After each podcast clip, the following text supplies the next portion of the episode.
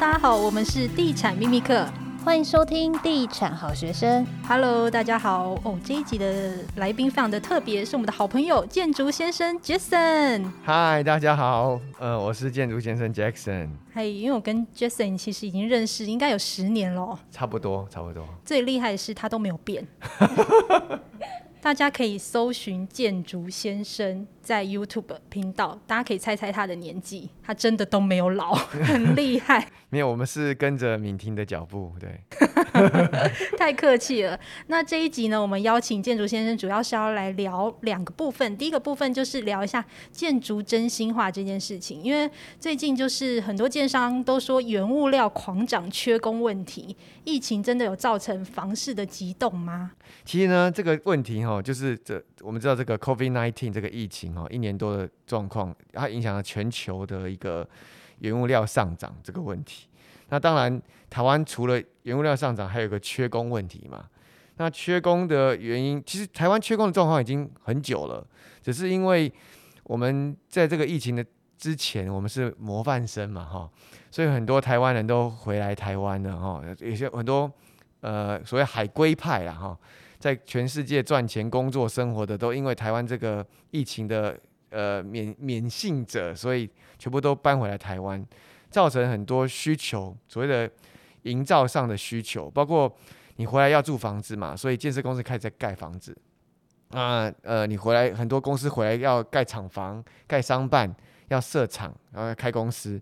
那这这一部分也需要营营造的部分哦。所以之前有个统计是，大概我们台湾的缺工状况，目前是有三万的缺工人数哦，嗯，蛮很多人，很多很多很多，比。之前有成长了快一倍这样子，那这一波就是很多建商都说，因为呃建筑营建成本的不断上涨，因为其实很多人就会说，哎、欸，那这会不会只是一个建商的说法？是真的有这一回事吗？就是你观察到现在原物料啊，跟人力成本、跟土地成本这一两年大概涨幅多少？OK，我们来讲土地成本哦，因为土地成本它的涨幅每个区块涨的幅度不太一样哦，所以。土地比较不好说，好，那当然有些地方涨得比较高，尤其是呃所谓的从化区比较多的地方，包括台中、哦新竹，然后台南、高雄，哈，这种有比较多蛋白区的从从化区比较多的地方，它的土地涨幅是相对比较高的，哈，以比例来讲的话，好，所以但是它的涨幅要多少 percentage，可能没有办法用一个统一的一个数字来来说明。但是呢，原物料呢就可以了哈，因为原物料是整个台湾、整个全全台湾的营建业都是呃一样的状况。好，那我在 Clubhouse 里面有一个建商真心话嘛，我固定会找全台湾从北到南的一些建设公司的老板跟主事者来聊聊。这一个月我们聊下来的一个结果哈，大概整体的营造成本涨了大概三十趴以上，那钢筋的涨幅是最大的。钢筋涨幅，去年的钢筋每一吨约一万四千七百元，那其实现在已经飙到两万两千四百元左右了哈，还持续在飙涨，好，那这个涨幅大概就是六七呃五六成的左右。有诶、欸，最近钢筋相关的那个股票也在涨价。对 对对对，那除了钢筋的部分呢，还有航运股嘛，我们知道最近的航海王系列非常的火红嘛，股票，哦那。这也是造成了很多原物料上涨的原因哈，因为运输这个成本也是蛮高的。比较前两年的话呢，几个比较重要的营造的一个公务的一个品项哦，包括模板，模板大概涨了四十趴哦，很多哎，四十趴，四十趴哦，嗯，因为模板模板其实靠原物料也靠人，好，一些像扎金啊也涨了六十趴，泥作涨了二十趴，然后土方涨了六十趴，好。那水电涨了二十五趴，所以整体工资大概就是二十五趴到三十趴这样在涨的。所以说，除了原物料呢，其实然后又缺工，整体的回到我刚刚讲，整体的营造业它的这个营造的成本大概涨了三十趴以上。那我有个朋友，他也是建商哦，他在台南盖房子哦。那之前他本来有个土地说要评估在九万一平要来盖哦，但是因为最近的这个这个所谓工资跟呃原物料都上涨哦。他去发包之后，竟然发现算一算要十二万一平哦，涨幅在四十趴四十趴哦。那四十趴其实当然不是常态，但是我方相信很多人都已经涨到四十趴了。对建设公司来讲，其实这些成本有时候是避不掉的，所以现在很多人不太敢，很多建商公建设公司不太敢卖房子，因为很怕现在卖了一个价钱卖出去了以后，成本涨涨上去又没有天花板，可能以后会赔钱都说不定。那我想要问一个比较直接的，就是预售屋现在这个部分它涨价，那消费者这一两年会不会是买到未来的价格？嗯、呃，我觉得这个有可能哦。嗯，我觉得这个是有可能的。但是，就算买到未来的价格，如果你有住房的需求，我觉得这也不是问题，因为房子也一样啦，你不可能跟股票一样，你不可能买到最便宜，然后卖到最贵，对，最高价，好，房子都是一样的，这就是市场机制嘛。像你们在挑那个建材的部分，我知道其实因为现在有很多进口的建材，可能也面临了就是会停产，或者是你们可能现在叫料之后要等大概半年甚至一年的时间，会有这样的问题吗？有，就是因为你知道我们建设公司在做建案的话，他要买很多建材，那有些建材是来自国外的，那这时候就又碰到这个疫情的关系，所以很多建材像木地板啊。哦，现在很流行的那种德国的木地板，超耐磨木地板，像有一间有一家蛮大的厂商，它的交货的就是要到延长到七到九个月，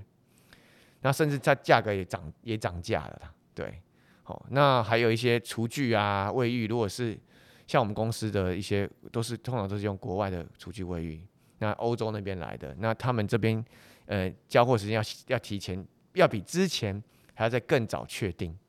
哦，因为那个东西都是，呃，规呃不是规格品，都是刻制化的东西，所以其实很多东西都是因为运输运运输这个部分造成的一个问题。那像那个政府机关分流，因为疫情的影响，造成那个规划流程的延迟。哦，这件事情哦，就是也蛮有趣的哈，因为以前大家正常生活的时候，基本上很多流程是固定时间的，然后。你知道建设公司在请什么建造啊，然后使照啊，其实它都有一个要跟政府机关很密切的配合。但是因为我们这阵子的疫情的关系，然后呃很多政政府单位也都分流了，所以以前一个很理所当然、很简单，可能一通电话或跑一天到政府机关就可以完成的事情呢，可能会拖到三个礼拜。好，因为政府分流，很多处理的人他没有办法马上去处理这件事情。那对建商比较严重是在合约上，如果是预售屋的部分呢，我们不是都会签合预售屋合约吗？都有一个交屋的期限。那那交屋期限，如果我们当初卡得太紧的话呢，很可能会造成违约的部分。好，这是建设公司比较担心的事情。那我想要再请问一下，就是如果因为流程的延迟啊，除了违约金的部分，建商的成本会增加吗？哦，成本的部分一定会增加哈。我们现在造呃，应该说成造成建商成本的增加，其实就刚刚讲到几个重点嘛哈。第一，土地增加，土地的成本增加了。那土地的成本增加是因为需求增加，市场的需求增加。我刚刚讲到一开始在节目说，很多人回来了嘛，有需求了，对不对？要住房子了。那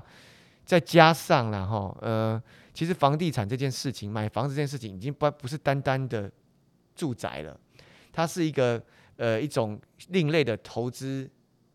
产品，那这个投资产品比比起我们讲的股票啦、基金啦，还有一些外币啊、其他的一些投资标的以外呢，它是相对保值的、稳定的产品，所以很多比较资金比较充足的呃人呢，他可能会把房地产变成一个很重要的资产配置的一环。大家都知道，今年的七月一号嘛，哈，开始实价登录二点零加上房地合一税二点零同时上路嘛。那这件事情其实有比较伤的，都是都是预售屋，因为它就是要改善之前一点零没有控管到预售屋这一块的市场去所立的一个新的修法嘛。那在呃实价登录二点零就是要让预售屋更透明化。所以以前以后以前预售屋你找不到资料，现在预售屋成交后三十天你一定要登录。有哎、欸，我昨天就自己在看那个预售屋的实价登录，就有发现，哎、欸，新竹现在也有一些案子都已经登录了，然后我可以很清楚的看到哪一户卖掉了，然后这一户卖多少钱。其实就举个例子好了，就是呃，假设你有个建建案，它是在七月一号之前就开始卖，然后到七月一号之后卖完。那假设他讲的这个案子有一百户，他八十户在七月六月三十号，呃，不对，六月三十号之前卖掉，那有二十户在七月一号之后卖掉，你会看到在实价登录上会有未来有二十户的这个登录，好，就是七月一号，它就是以七月一号之后的交易开始算，对，不是以建案哦，是以七月一号的所有交易以以户为单位，所以未来，呃，我就说，其实我们现在买房子的消费者其实还蛮幸福的哦。以前以前都会被建设公司或代销公司去话术包 装啊，对，没错，卖完了啊，对，卖八成九成啊，其实还剩一堆这样笑，然后那个成交就是笑笑嘻笑呵呵，笑，对对对，对 差很 多，差很多。现在不会发生这种事情，因为实价登录会很清楚。你买预售屋的人呢，哦，是可以不要那么快的能够转手。因为他税加重了，一税加重，你那种短期性的交易就会变少，数量就会变少了，那就不会造成房价哦很快一直在堆叠上去。那当然，政府也要分一杯羹呐，我觉得这也是一个原因。所以你看，所有的费用都增加状况下，如果你是一个买房子的人，或是你是个卖房子的人，哈，你假如你手上有一个屋子，你要卖房子，那你这些成本都增加的话，你一定会把这些。成本都堆叠在卖价上面，对，所以你认为房价是不会跌的？我认为房价是不会跌的，短期内啦。对对对对，我因为我我觉得房价不会跌，是不会大跌，好，不会有那种崩盘性的跌。那你说要大涨呢，也不太可能，因为目前我们看到过去的几个台湾有比较几个重要的区块，都把的价格都补涨回来了。对新竹，我们下一集会来针对新竹来聊一下。对，那因为我知道 Jason 你也认识一些台中跟高雄的一些建商的朋友，那可以大概聊一下现在目前台中跟台南他们在营建成本的控管上面，真的跟比如说新竹或是双北一样，就是真的，一平现在造价要这么高吗？因为大家每一每不管是全台湾，不管是哪一区的建商，都在挨工料双涨，然后有些民众就会很怀疑说，是真的是大家都涨吗？还是只是某个区域，还是只是建商的口号而已？对。OK 哈，我我跟大家分享一下哈，呃，这时候就要出现正建商真心话的节目的那个主持人了。好，我跟你讲哦，我在那个建商真心话这个 club，我是请了台北、桃园、台中、新竹，然后台南、高雄的建设公司在聊这件事情。那我得到的结论都是这样子。那为什么是这样子呢？是因为其实台湾的，我刚刚讲那个三万的缺工数。是整个台湾的缺工，不是某一个县市的缺工。那它比去年年底是多一倍，哦，所以代表说全台湾都的的工都是在缺的。那甚至我们知道最近台积电的动作很大，它不止在呃宝山要盖二纳米厂，哦，大规模的，有点像整个收地，然后再来台南，它也要盖厂，所以而且这些。高科技产业跟我们一般建设业，它的利润是利润是不一样的。他们少开晚开工一天，他们损失的价格可能是我们好几个建案的总值哦。所以呢，他们必须要抢工，所以他们相对他们请工人的费用的工资也比我们建设业高出很多很多。他甚至有提提给我们一些包商说，只要你提早完工一天，我多给你奖金一千万。奖励奖金哦，奖励奖金不是我们当当初谈好的东西的价格，你只要我提早一天完工，我会给你多一千万的奖金。你想想，如果提早一个礼拜就七千万。所以很多台南的建案也面临的缺工的问题，是因为台积电进驻的一个没错没错情形这样。然后还有一个状况，其实一般比较有品牌性、比较或永永续经营的建设公司，它一定有一个固定的营造的包商。他就会用固定的班底，那这个东西他不会跟着跑，不会因为价格会跟着跑，因为大家都习惯了，哈，合作默契也有了。我们担心，通常担心的是这个包商的小包，哈，那个比较不稳定的，好，所以大家的问题都是一样的。所以，所以高高雄这边的建设公司就在讲说，与其在讲说，呃，我们要怎么去省营造成本，不如趁这个时间来想，我们怎么去。改变我们传统的建设的营造模式。可能未来有一些东西可以，因而且你会知道，现在其实营造很多，譬如板模啊，很多钢筋绑扎，它其实有断层的。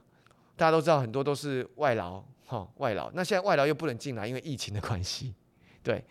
那学一学，可能又跑回自己的国家，对。所以其实现在要靠人工的这种部分，其实要减低的越少越好。所以很多建设公司反而在想说，未来怎么做预铸的。怎么在工厂去做生产？不要越少用需要劳工化的营造方式，去减低它的数量越少越好，工种越少越好。这是大家在目前在讨论的一个方向。因为你刚刚说现在其实建设公司在精简人力这个部分，那我们就会担心说，现在全台工地其实有三分之一是聘请那个非法的移工。那但是只要没有人检举，有些人其实有些单位就会。睁一只眼闭一只眼。我们其实比较担心的是，呃，会不会买到这一两年的房子是比较施工品质比较不良的一个状况？那消费者这一两年在买房要特别留意哪些部分？其实哈，这个我也觉得，这个当然没有办法用一个以一概全的方式去讲，因为终究，呃，监工的工地主任是一个建案最重要的关键。但是我相信呢、啊，比较。比较对自己建案比较在乎的这些建设公司哈，他们都会做到一件事情，就是就算他们要用外劳这部分呢，他们都会把这些外劳的这些工种安排到比较相对简单、不会出错的部分，好，比如说出工嘛，哈，搬运那些部分，好，或是清洁的部分。那因为比较难的工种，像绑扎那些的，它还是需要技术的。那技术养成绝对不是说。我随便找一个外劳来就可以绑一绑。工程呢，它是有结构结构结结结构技师去认证的哈。那呃，建筑师还有建筑师也要认证，因为建筑只要这工程有问题，建筑师是要被抓去关的。好，所以基本上不会这样子去放任呐，不会太离谱。然后再加上呃，九二一大地震之后，其实很多保固都是被。规定的，尤其是结构体的部分，结构体就十五年保固嘛，全台都一样。重大的安全性相对大家是不用担心的，会差就差在那些细部的品质。那建筑先生可不可以给消费者一些建议？因为消费者很难去判断说这个案子他的工程主任到底好不好啊，然后到底这个建案有没有用到非法的外劳，或者是有没有只让他们做一些低技术层面的工作？那他要怎么去选择一个品质比较好的建案呢？嗯、呃，这个问题问得非常好。那这个问题呢，就问到我的心坎里。所以消费者要买房子之前，一定要做一点功课哦。那除了我们知道像官方的像内政部实价登录这种功课以外呢，其实大家可以去做一些其他的功课。譬如说，你可以去 Mobile 01去爬文啊，去爬一下你要买这个建案它背后的建设公司的品牌、它的口碑。因为现在大家其实现在盖房子好蛮容易的啦，只要门槛有点低，主要是因为我们的。利率真的非常的低，那土融建融的利率也都很低，所以要做建建商不太难。好，你只要买一块土地，找设计找建筑师设计，找 代销公司卖，找营营造厂盖，你就是建商了。但是我们消费者就可往往就是最怕这种一案建商，哦，因为你你的保固是没有保障的。所以我觉得现在买房子最重要就是要看谁盖谁卖，好，就是你的品牌很重要。那我这个功课就是一定要做的，哦，这是我我唯一能够给的比较中庸的一个答答案。那我们这一集也非常谢谢建筑先生 Jason 来跟我们聊，就是这一两年原物料上涨了几成，然后目前房市的一个状况。那下一集呢，我们要来聊新竹房市现在进场会太晚吗？这一题我也非常想知道。对，那我们就下一集再见喽，拜拜，拜拜，拜拜。